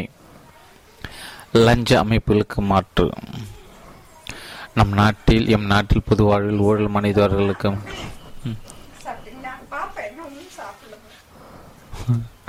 லஞ்ச அமைப்புகளுக்கு மாற்று எம் நாட்டில் நம் பொது வாழ்வில் ஊழல் மனிதர்கள் போட்டியாக களத்தில் அறவழியில் போராட எந்த உன்னத மனிதர்களும் இல்லையே என்று காந்தியும் இல்லையே. ஊழல்வாதிக்கு போட்டியாக களமாட வேறு ஊழல்வாதிகள் தானா? லஞ்ச இயக்கங்களுக்கு மாற்றாக எம் நாட்டில் எந்த லஞ்ச இயக்கங்களும் இல்லையே. ஒரு லஞ்ச இயக்கத்திற்கு மாற்றாக களமாட இன்னொரு லஞ்சம் இயக்கம் தானா? ஆட்கள் அப்படியே ஆடைகள் தான் மாறுகின்றன, முகங்கள் அதுவே தான், முகவரி வேறு, கொள்கைகள் ஒன்று தான், கோஷங்கள் தான் மாறுபடுகின்றன, அடிப்படை அதுவே, வெளிப்படையே வேறுபடுகிறது. எனவே நேர்மை விரும்பும் இதயமும் நூறு வேண்டும், இயக்கமும் இங்கு வேறு வேண்டும். அறிவு பெருகியது, அறம் அறியது. நம் நாட்டு மக்கள் கல்வி அறிவு பெற்றுவிட்டால் எல்லாம் சிற்பட்டுவிடும், சிறப்பாகிவிடும் என்று சொல்லப்பட்டது உண்டு. நாடு விடுதலை பெற்ற பிறகு கல்வியறி அதிகரித்தது, தனி மனிதரின் விழிப்புணர்வு முன்னேற்றம் ஓரளவுக்கு ஏற்பட்டது உண்மைதான். ஆனால் இந்த தனி மனித விழிப்புணர்வு பொதுவான சமூக மேம்பாட்டிற்கு, பண்பாட்டு உயர்வுக்கு உறுதுணையாக இல்லை. மேலும் காலங்காலமாக நம் சமூகம் போட்டு பாதுகாத்து வந்த அறமும் அது உயர்ந்த பண்பாட்டு நெறிகளும் கல்வி அறிப்பிற்கு பிறகு அருகி போனது தான் சோகத்திலும் சோகம். 30% கல்வியறி பெற்ற இந்த காலத்தில் நாம் சமுதாய நிர்வாகத்தை நிலவி வந்த நேர்மை அறம் என்று 80% கல்வியறி பெற்றுவிட்ட காலத்தில் முற்றிலும் மறைந்துவிட்டது தான் மறுக்க முடியாத உண்மை. நிர்வாகத்தை தாண்டவமான லஞ்சத்தையும் ஊழலும் எந்த படிக்காத பாமரர் பெருக்குகிறார் என்று கல்வி பயின்றவர் தானே ஊழலுக்கு லஞ்சத்திற்கு உரமிடுகிறார். கல்வியறி பெற்று தமிழ் சமூகம் கூட எந்த நிலையில் இருக்குது பாருங்கள். 60 ஆண்டுகள் முந்தைய படிப்பறிவு குறைந்த தமிழ் சமூகம் நேர்மையில் நிகரற்ற விளங்கி காமராசருக்கு கக்கணம் ஆரிசானம் அளித்து அகமகிழ்ந்தது. இன்றைய கல்வியறி அதிகமாக பெற்ற தமிழகம் எல்முனை அளவும் சொத்து சேர்க்காது, பொது வாழ்வில் நிகரற்ற நேர்மை எளிமையான அடையாளமான தோட நல்ல கண்ணுவிற்கு அகன்ற அதிகார மாடங்களில் அங்குளம் இடம் கூட அளிக்கவில்லை. படித்த நம் சமூகத்தின் உச்சகட்ட அவலத்தையும் பேதமித்தனத்தையும் விளக்க இதைவிட எடுத்துக்காட்டு உண்டோ? என் இது படித்தவர் குறையா? படிப்பு சொல்லிக் கொடுத்தவர் தவறா? இல்லை கல்வி முறையின் குறைபாடா? இல்லை நம் சமூக அமைப்பின் முரணா என்பதை நம் உள்ள சுத்தியோடு உடன் ஆய்வு செய்வது இன்றைய அவசியம். மனசாட்சி கட்டுப்படுத்தும் கேள்வி, நீங்கள் கட்டுப்படுவது யாருக்கு? பதில் மனசாட்சிக்கு மட்டுமே. ஊழல் செய்பனில் உறுந்துணை செய்கிறான். வணிகத்தில் அதிகமாக சுத்து சேர்த்து ஆடம்பரமாக வாழ ஆசைப்படும், கணக்கில்லாத கவலாப்படம் செய்கிறான், விரைவாக சம்பாதிக்க வேட்கை கொள்கிறான், துணிந்து கடத்தல் செய்கிறான். நாட்டில் பெரும்பாலான வேண்ட பேராசை கொள்வோன் இயற்கை வளங்களை இயற்கமின்றி சூறையாடுகிறான். உண்மை என்னவென அதிகாரத்திலிருந்து ஊழல் செய்வோன் இவர்கள் அத்தனை பேருக்கும் உறுதுணை ஆகிறான். உண்மையை உறக்கச் சொல்லிக் கொடுங்களேன். அன்புள்ள ஆசிரியர்கள், உண்மையில் நீங்கள் பிள்ளைகளுக்கு வகுப்பெடுக்கவில்லை, அவர்களை வார்த்தெடுக்கிறீர்கள். உங்களுக்கு ஒன்று சொல்வேன், நன்றாக சொல்லிக் கொடுங்கள், அவர்களுக்கு நாளும் சொல்லிக் கொடுங்கள், மொழிப்பாடங்களை முழுமையாக சொல்லிக் கொள்ளுங்கள், கணிதத்தையும் கவனத்தோடு கற்றுக் கொடுங்கள், அறிவியலை ஆழமாக சொல்லிக் கொடுங்கள், வரலாற்று வலுவாக கற்றுக் கொடுங்கள், புவியியலை புரியும்படி சொல்லிக் கொடுங்கள். அதோடு மறவாமல் மாணவர்களுக்கும் கொஞ்சமேனும் உண்மையும் நேர்மையும் உறக்கச் சொல்லிக் கொடுங்களேன். இலக்கம் வேண்டும், லட்சியம் வேண்டும். மாணவர்களை, உங்களுக்கு என் அன்பான வேண்டுகோள், உங்களுக்கு வாழ்க்கையில் இலக்கம் வேண்டும், லட்சியம் வேண்டும். நான் IAS அலுவலர் ஆக வேண்டும் என்பது இலக்கு. நான் நாட்டில் மிக நேர்மையான IAS அலுவலராக உயர வேண்டும் என்பது லட்சியம். இலக்கு எனக்கானது, லட்சியம் என் சமூகத்திற்கானது. இலக்கினை அடைகிற போது நீங்கள் மனிதர்கள், லட்சியத்தை அடைகிற போது நீங்கள் மாமனிதர்கள். இலக்கில் வென்றால் வாழ்வு உண்டு, லட்சியத்தில் வென்றால் வரலாறு உண்டு. என் தமிழ் மாணவர்களே, லட்சியவாதிகளாகி வரலாறு படைக்க வாருங்கள். சுதந்திர சோகம். வெள்ளைக்காரர்கள் 2 நூற்றாண்டு இறை கொண்ட இயற்கை வளங்களை காட்டில் நாம் மண்ணை கொள்ளைக்காரர்கள் 20 ஆண்டுகளில் இடித்து தகர்த்தும் எடுத்தும் முடித்தும் வெட்டி கட்டியதும் சோகத்திலும் பெரிய சுதந்திர சோகம். நேர்மையான வினோதமான சோகம். கேள்வி, அரசு நிர்வாகத்தை நேர்மையான அலுவலர் சந்திக்கும் சோகங்கள் வினோதமானது என்று எதை கருதுகிறீர்கள்? பதில், முழு நேர்மையான பணியற்ற ஒரு கீழ்நிலை அலுவலர் தன்னை பற்றி மதிப்பீடு செய்ய ஊழலில் கை தேர்ந்தவர மேலதிகாரிடம் வேண்டுவது காத்திருப்பது நேர்மையான அலுவலர் சந்திக்கும் வினோதமான சோகம் என்று நான் கருதுகிறேன். தமிழ் தாயிடம் லஞ்சம். தமிழ் தாயிடமே லஞ்சம். திருப்பூர் நிகழ்வில் கலந்து கொண்டேன். அங்கு தாய் தமிழ் பள்ளி ஒன்றுக்கு அங்கீகாரம் அளித்த அதிகாரிகள் சில லஞ்சம் கேட்டனர் என்றறிந்தேன். தாய் தமிழ் பள்ளி என்று சொல்லியும் கரராய் இருந்து கறந்துவிட்டன என்றார் தமிழ் அன்பர் ஒருவர் மிகுந்த வருத்தத்தோடு. எனக்கு வேதனையும் உச்சம். தாய் தமிழ் பள்ளிக்கு லஞ்சமா என்ற அதிர்ச்சி. தமிழை மற்றவர்களெல்லாம் மொழியை பார்க்கின்ற தமிழர்களை நாம் அதனை தாயாக பார்க்கிறோம். அந்த தாயிடம் லஞ்சம் கேட்கிற அளவிற்கு மனநிலை பாதிக்கப்பட்டவர்களாக இந்த அதிகாரிகள் லஞ்சம் வாங்க முடிவெடுத்த தாய் கூட விலக்களிக்க மாட்டார்கள் இந்த விவரமானவர்கள். அதனால் தான் சொல்கிறேன், இளைஞர்களை தாயை மட்டுமல்ல தாய்மொழியும் தாய் நாட்டையும் காத்திட லஞ்சம் முற்றிலுமாக அகற்றப்பட வேண்டும் என்று. நேர்மை பழக நல்லதோ கெட்டதோ மனிதர் அன்றாட பழக்கங்களுக்கு அடிமையாகி விடுகிறார்கள். அவைகளோட முடியாமல் தவிக்கிறார்கள். எடுத்துக்காட்டாக புகைப்பிடிக்க தொடங்குவன் பழக்கமாகி புகைக்குள் பூணுகிறான். குடிக்க தொடங்குவன் அதிலே தன்னை மறுக்கிறான். இழக்கிறவனை தீய பழக்கங்கள் மனிதர்கள் அடிக்க வல்லது. மாறாக சில நல்ல பழக்கம் மனிதர் ஆக்க வல்லது. அவை அவர்களை மேதமையாக்கும், மேன்மைப்படுத்தும். அதிலே முதன்மையானது நேர்மை. அன்பான நேர்மையுடன் பழகிப்பார். அதனை அன்றாடம் பழகப்படுத்த, அதனை உறுதிப்படுத்த, அதோடு உரையாடு, உறவாடு, அதை உற்ற துணையாக்க. அந்த நேர்மை பழக்கத்திற்கு நீயே அடிமையாகிவிட. நேர்மைக்கும் உன் நெஞ்சுக்குமான இணைப்பு இருக்கும், பிணைப்பு பெருகும். நேர்மை நீ பற்றி கொண்டால் அது விடாது உன்னை தொற்றிக்கொள்ளும். நித்தம் நேர்மை பழகு. இந்நிலத்தில் அதுவே அழகு. விடுதலை போராட்ட தியாகம் ஊழல்வாதி கிழக்காக காந்திஜியின் உடல் வருந்து உண்ணா நோன்புகளும் சித்திரவதை சிறைவாசங்களும், நேதாஜியின் போர்க்கள தியாகம், பகத்சிங்கின் தூக்கு மரணமும், அம்பேத்கரின் அற போராட்டங்களும், வாகுசின் வழி மிகுந்த செக்கெடுப்பும், திருப்பூர் கோவிலை தடியடி சாவும், பாரதியின் அவைசப்பாட்டும், ஊழல்வாதிகளே யாருக்காக? நிச்சயம் உங்களுக்காக இல்லை. உங்கள் நிலவளங்கள் நிச்சயக்காக இல்லை. உங்கள் மாடமாடிகள் மகிழ்ச்சி குரலுக்காக இல்லை. உங்கள் பொக்கிஷங்களின் பொலிவிற்காக இல்லை. உங்கள் வாகன அணிவகுப்பின் வசீகரத்துக்காக இல்லை. பிறர் யாருக்காக? எம் நாட்டின் கோடான கொடி ஏழை மக்களின் கண்ணீரை துடைக்கவும் கரம் கொடுக்கவும் தானே. அவர்களாக வளைஞ்சிருக்கும் வாழ்வு செறிக்கும் தானே. நேர்மைக்கு விருந்து இல்லை. கலாச்சார ஒழிப்பிற்கு விருது, கலப்படம் கைப்பற்றலுக்கு பாராட்டு, கடத்தலை தடுத்ததற்கு பதக்கம், கலைவினை கண்டுபிடித்ததற்கு பரிசு, என் லஞ்சத்தை ஒழித்து நேர்மை நின்றதற்கு மட்டும் விருதுகள் இல்லை. நேர்மையை கண்டுபிடிக்க முடியாதென்றோ இல்லை கண்டுபிடிக்க வேண்டாம் என்றோ நேர்மைக்கு விருது கொடுத்து விட்டால் இத்தனை விருதுகளுக்கும் எங்கே அவசியம்? அவரவர் துறையில் அவரவர் நேர்மை நின்றுவிட்டால் குற்றங்கள் எங்கே நடந்திடும், குறைகள் எங்கும் மறைந்திடும். நேர்மைக்கு குடும்பத்தினர் அறிவு. கேள்வி: உங்கள் குடும்பம் உங்களது இடர் மிகுந்த இந்த நேர்மை பயணத்துக்கு எந்த அளவிற்கு ஆதரவாக இருந்து வருகிறது என்பதை சொல்ல முடியுமா? பதில்: என் மனைவி விமலா இல்லத்தரசி என் நேர்மை தாவத்துக்கு துணையாக தூணாக இருக்க ஆடம்பர ஆசைகளை அறுத்தெறிந்து எளிய வாழ்க்கை முறை என்முகத்துடன் ஏற்றுக்கொண்டவர். மகன் அருள் தீபன் கல்லூரியிலும் மகள் யாழினி பள்ளியிலும் படிக்கிறார்கள். உயர் அதிகாரியின் பிள்ளைகளாக இருக்கிற காரணத்தால் ஆடம்பர வழிபாடையாளம் என்று எண்ணக்கூடாது. எளிமைதான் இனிமை என்பதோடு நாம் வருவாய்க்கிட்ட செலவு செய்திட வேண்டும் என்று நான் சொல்லும்போது என் எண்ணத்தை புரிந்து கொண்டு அது ஏற்று நடக்கும் இனிய செல்வங்கள் அவர்கள். கடினமான முடிவும் கடுமையான நடவடிக்கை நான் எடுக்கிற போது அதனால் பாதிப்புக்குள்ளாக வலிமை மிக்கவராக இருந்தால் அவர்களை எதிர்கொள்வதற்கு என்னிடம் இருக்கும் மிக பெரும் முதல் ஆயுதம் நேர்மை. அந்த நேர்மைக்கு அணு அளவும் பங்கம் இல்லாமல் பார்த்துக்கொள்வதில் என்னை போலவே என் மனைவி குழந்தைகளுக்கும் காரணமாக இருப்பார்கள். இந்த சமூகத்துக்கான என் கடினமான நேர்மை பயணத்தில் என்னோடு கைகோர்த்துடன் வரும் என் அன்புக்குரிய நண்பர்கள் இவர்கள். நேர்மையின் குரல் 85 பக்கம் தொடர்ச்சி. நேர்மையின் குரல் 85 பக்கம் தொடர்ச்சி. நேர்மை குடும்பத்தினரின் ஆதரவு. கேள்வி: உங்கள் குடும்பம் உங்கள் இடர் மிகுந்த இந்த நேர்மை பயணத்திற்கு எந்த அளவிற்கு ஆதரவாக இருந்து வருகிறது என்பதை சொல்ல முடியுமா? பதில்: எனது மனைவி விமலா இல்லத்தரசி என் நேர்மை தாவத்துக்கு துணையாக தூணாக இருக்க ஆடம்பர ஆசைகளை அறுத்தெறிந்து எளிய வாழ்க்கை முறையை இன்முகத்துடன் ஏற்றுக்கொண்டவர். மகன் அருள் திலீபன் கல்லூரியிலும் மகள் யாழினி பள்ளியிலும் படிக்கிறார்கள். உயிர் அதிகாரியின் பிள்ளைகளாக இருக்கின்ற காரணத்தில் ஆடம்பர வாழ்வை அடையாளம் என்று எண்ணக்கூடாது. எளிமைதான் இனிமை என்பதோடு நம் வருவாயிற்கு உட்பட்ட செலவு செய்திட வேண்டும் என்று நான் சொல்லும்போது என் எண்ணத்தை புரிந்து கொண்டு அது ஏற்று நடக்கும் இனிய செல்வங்கள் அவர்கள்.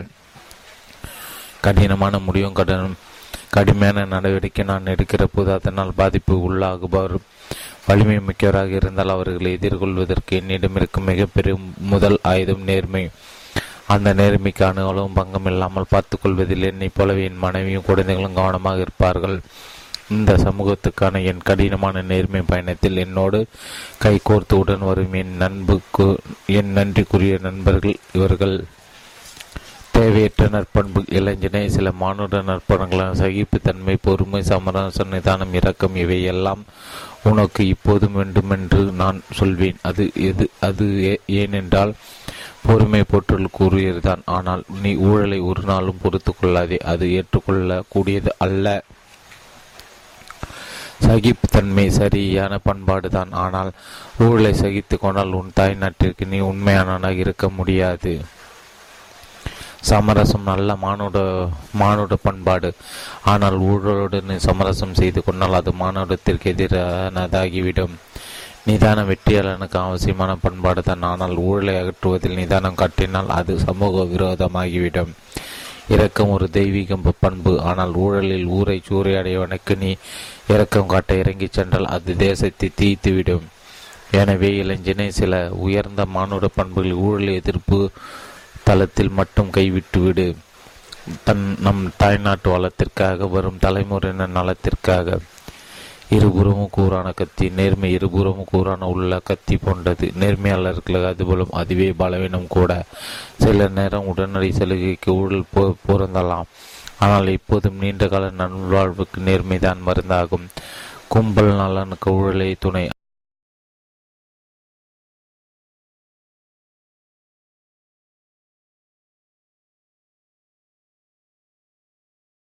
ஆனால் சமூக நலனுக்கு என்றும் நேர்மையை பலம். அதனால் உச்சக்கட்ட நேர்மை இளையோர்களில் பல பேரை ஈர்க்கும், பயிரன்னைக்கேற்றையோரை எதிராக சேர்க்கும். ஒரு பக்கம் ஆதரவு, மறுபக்கம் ஆபத்து. ஒருபுறம் இடர், மறுபுறம் நம்பிக்கை சுடர். எனவே நேர்மையாளனே, நேர்மையுடன் கையாளும் போது கொஞ்சம் கூடுதல் கவனமாய் இரு. நேர்மை சமூகத்திலிருந்து தொடங்குவோம்.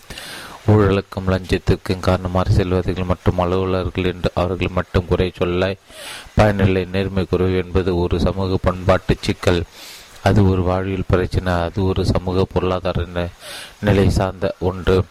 நிர்வாகத்தில் இருப்போர் மட்டுமல்ல, இன்று மொத்த சமூகத்தில் நேர்மை குறைவு இருக்கிறது என்பதை நாம் உள்ள சுத்தியோடு ஒப்புக்கொள்ளத்தான் வேண்டும். நம் சமூகத்தில் வழக்கறிஞர், மருத்துவர், பொறியாளர், ஆசிரியர், வணிகர் ஆகியோர் எத்தகைய நேர்மையான பண்பாட்டை மேற்கொண்டிருக்கின்றன என்பதை நாம் ஆய்வுக்குட்படுத்துவது அவசியம். இன்று நாம் சமூகம் முழுவதுமே ஊழல் மனப்பாங்கு புறையோடி போய் இருக்கிறது என்ற கசப்பான உண்மையை நாம் ஏற்றுக்கொள்வது ஏற்றம் மிகுந்தது. அரசியல்வாதிகளும் அலுவலர்களும் சமூகத்தின் பிரதிபலிப்புகள். இச்சண்முகம் எப்படி இருக்கிறது என்பதை அவர்கள் வெளிப்படுத்துகிறார்கள். எனவே அரசியல், அரசு நிர்வாகத்தில் நேர்மை விரும்புவோர் தொடங்க வேண்டிய இடம் சமூகம். சமூகம் தூய்மையாகிவிட்டால் அரசியல் நிர்வாகம் தன்னளவில் தூய்மையாகிவிடும். எனவே தூய்மை சமூகத்திலிருந்து தொடங்கும். வாய்மை நம் வருங்கால தலைமுறையிடத்திலிருந்து தொடங்கும். வாருங்கள் இளைஞர்களே, அறம் சுற்றம் வேண்டும். மண்ணில் மாற்றம் வேண்டுமெனில் மனதில் மாற்றம் முதலில் வேண்டும். தரணில் மாற்றம் வேண்டுமெனில் தம்மில் மாற்றம் வேண்டும். உலகில் மாற்றம் வேண்டுமெனில் உள்ள மாற்றம் உடனே வேண்டும். அறவே மாற்றம் வேண்டுமெனில் அறம் சீற்றம் வேண்டும். நேர்மை தீ பரவும். கேள்வி: நம்முடைய நிர்வாகத்தில் ஊழல் நாளுக்கு நாள் அச்சுறுத்தும் வகையில் அதிகரித்து வருகிறது. நம்முடைய சமூக நிர்வாகம் நேர்மையானதாக மாறிவிடும் என எண்ணுகிறார்களா? பதில்: நிச்சயமாக. 25 ஆண்டுகளுக்காகவும் நான் என் பணியை தொடங்கிய காலத்தில் நேர்மை நிலைப்பாட்டை எடுத்த போதெல்லாம் கடும் எதிர்ப்பையும் சவால்களும் சந்திக்க வேண்டியிருந்தது. புறக்கணிப்பு, அவமானம், மனவலி இவைகளை நேர்மைக்கு கிட்டிய பரிசாக எண்ணி தன்னந்தனியாக அந்த கடின பயணத்தை உறுதியோடு மேற்கொண்டு வந்தேன். அன்று எனக்கு ஆதரவாக இருந்தவர்கள் என் மனைவி, பிள்ளைகள் மற்றும் நேர்மை நேசிக்கூட சில நண்பர்கள். இன்று நான் சொல்லுகின்ற இடங்களிலெல்லாம் நேர்மையை நேசிக்கக்கூடிய ஆயிரக்கணக்கான இளைஞர்கள் நான் சொல்லுகின்ற கருத்துக்களை கற்பதற்கு என்னை நோக்கி வருகிறார்கள். என் அருகே இருக்க அவலாய் இருக்கிறார்கள். இது பெரிய மாறுதல். அதோடு அரசு பணியில் கீழ்நிலையில் பணியாற்றுபவர்கள் கூட இன்று லஞ்சம் தவிர்த்து நெஞ்ச நிமிர்த்து என்ற சொற்றடை தங்கள் அலுவலகத்தில் வைத்து நெஞ்சு நிமிர்த்தி நேர்மையாக பணியாற்ற தொடங்கியிருக்கிறார்கள். பாருங்கள், ஒரு காலத்தில் இப்படி லஞ்சம் சிறுக சிறுக பறவை நிர்வாகம் முற்றிலும் ஊழல் மயமானதோ அதே போல இப்போது நம் சமூகத்தின் நிர்வாகத்தின் நேர்மை தீ கொஞ்சம் கொஞ்சமாக பற்றி பரவப் போகிறது. ஊழல் அதில் எரிந்து மறையப் போகிறது. நேர்மையை காப்போம். ஊழலுக்கு காரணம் வறுமையா? வறுமையை ஒழிப்போம். கையூட்டுக்கு காரணம் கடனா? கடனை தவிர்ப்போம். லஞ்சத்திற்கு காரணம் பேராசை ஒழிப்போம். காசு வாங்க காரணம் பாழ்படுத்தும் பழக்கமா? அந்த பழக்கத்தை தவிர்ப்போம். பணம் வெறிக்கை காரணம் ஆடம்பரம்? ஆடம்பரத்தை மறுப்போம். சொத்து குவிப்புக்கு காரணம் சுகம் தேடலா? சுகத்தினை துறப்போம். ஆனால் எக்காலத்தின் சூழ்நிலை நேர்மையை காப்போம். பெருகும் தேர்தல் செல் இன்றைய உலகின் மிகப்பெரிய ஜனநாயக நாடு நம் நாடு. இத்தகைய ஜனநாயகத்துக்கு அடிப்படை நேர்மையான தேர்தல். நம் நாட்டில் ஊழலை மட்டுப்படுத்த என்னும் எவரும் சீர்திருத்தம் தொடங்க வேண்டிய இடம் இந்த தேர்தல் களம்தான். அரசியல் கட்சிகளின் வரம்பு மீறிய தேர்தல் செலவுகள் வாக்காளர்களை பெரிய குடிகாரன் சிறிய குடிகாரன் பழகி விடுவதைப் போல லஞ்சம் கொடுத்து அவர்களை ஊழல்வாதிகளாகி கடுத்து வாக்கு பெறுகின்ற அவலம் வழிகளை ஒழுங்குபடுத்துகின்ற நடவடிக்கைகள் தான் நிர்வாக ஊழலை மட்டுப்படுத்துகின்ற தொடக்க நடவடிக்கையாக அமையும் என்று நான் கருதுகிறேன். என் வணக்கத்துக்குரிய சகோதரனாக இருக்க ஆசைப்படுகிறாயா?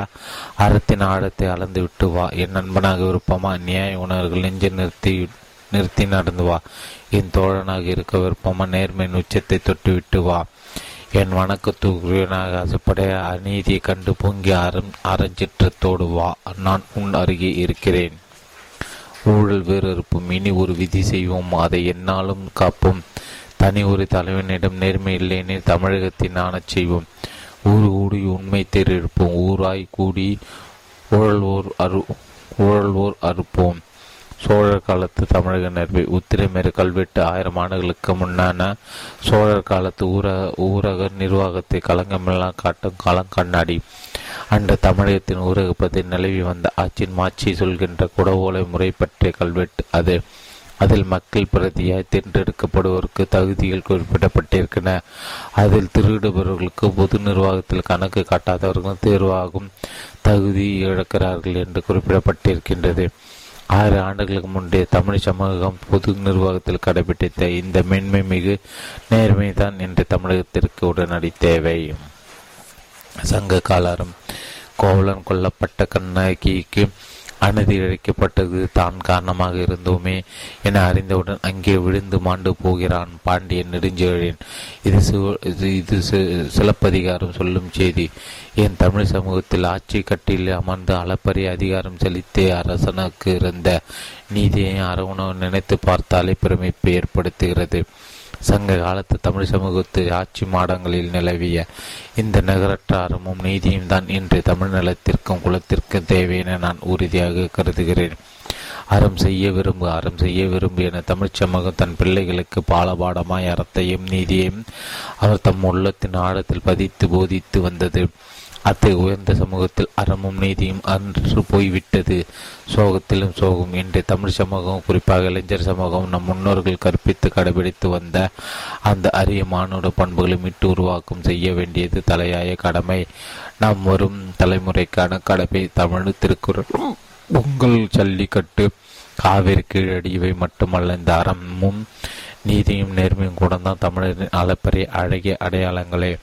வீட்டை மீட்டு உருவாக்கம் செய்ய என் மேன்மை மிகு இளைஞர்களை வாருங்கள். சமூக பார்வையும் சரியான நேர்மையும். பெற்றோரை புறக்கணிக்கும் பேதை பிள்ளைகளிடம் சற்றேனும் நேர்மை இல்லை. அந்நிய மொழி கலந்து எண்ணி பெயர் வைக்கும் அடிமை தமிழனுக்கு அணு அளவும் நேர்மை இல்லை.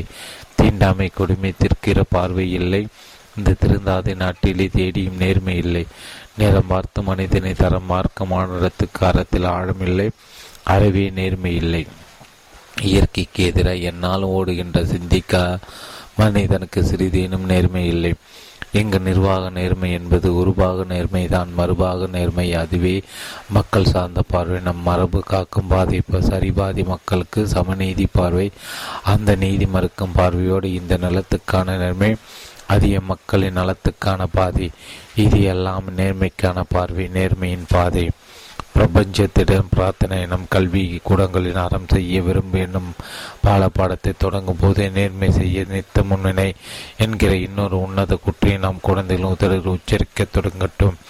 சூழல் மாசு குறித்து சொல்லி திருத்துவது போல் நெகிழி தீமையை நித்தம் உணர்வது போல் ஊழலின் தீமையை ஒவ்வொரு நாளும் அறியும் வகையில் நம் பாடத்திட்டங்கள் அமையட்டும்.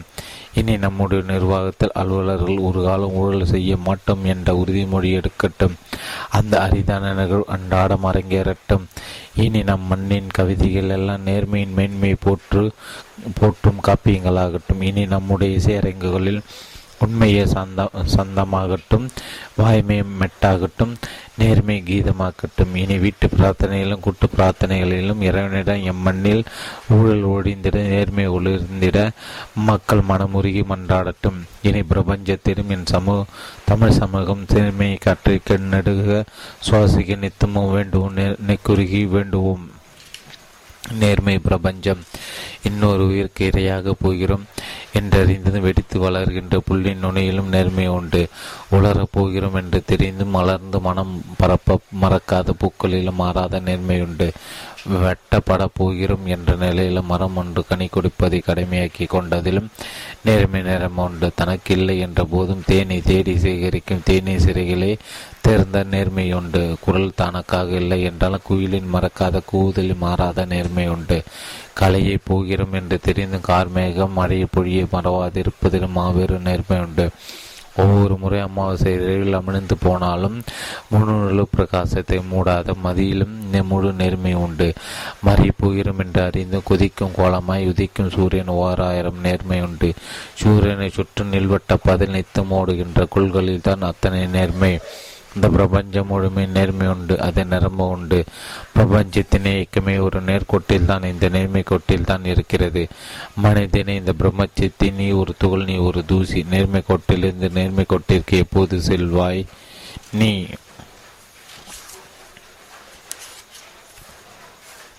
லஞ்சம் தவிர்த்து நெஞ்சும் நிமிர்த்து என்ற சுடுகின்ற சொற்றொருக்கு சொந்தக்காரர் சகாயம் ஐஏஎஸ் தமிழகம் மட்டுமல்ல, ஆட்சித்தளத்தை தன் ஆளுமைக்காக இந்திய நாடே அறிந்த நிகரற்ற நேர்மையாளர்.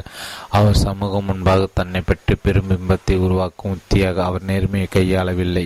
மாறாக அறத்தினை அடிச்சூடாக மனசாட்சியின் மறுபக்கமாக அநீதி எதிர்க்கும் கருவியாக இவர் கையில் நேர்மை இருக்கிறது என்பதுதான் நிஜம். லஞ்சம் தவிர்த்து நெஞ்சம் நிமிர்த்து நேர்மையாக இருப்பதே சாதனை. என்னை தூக்கிலிடுங்கள், நேர்மையாளனுக்கு விலை இல்லை. நேர்மையாளர் என்னும் பைத்தியக்காரர். நேர்மையாளர் உள்ளத்தில் கடவுள். நுகர்வோர் வெறியே நேர்மையின் எதிரி. நகர மனிதனும் ஊழலும் அறிவு பெருகியது, அறம் அருகியது. சுதந்திர சோகம் அறம் சுற்ற வேண்டும். நேர்மை சமூகத்திலிருந்து தொடங்கும், ஊழல் வேறு அறுப்போம்.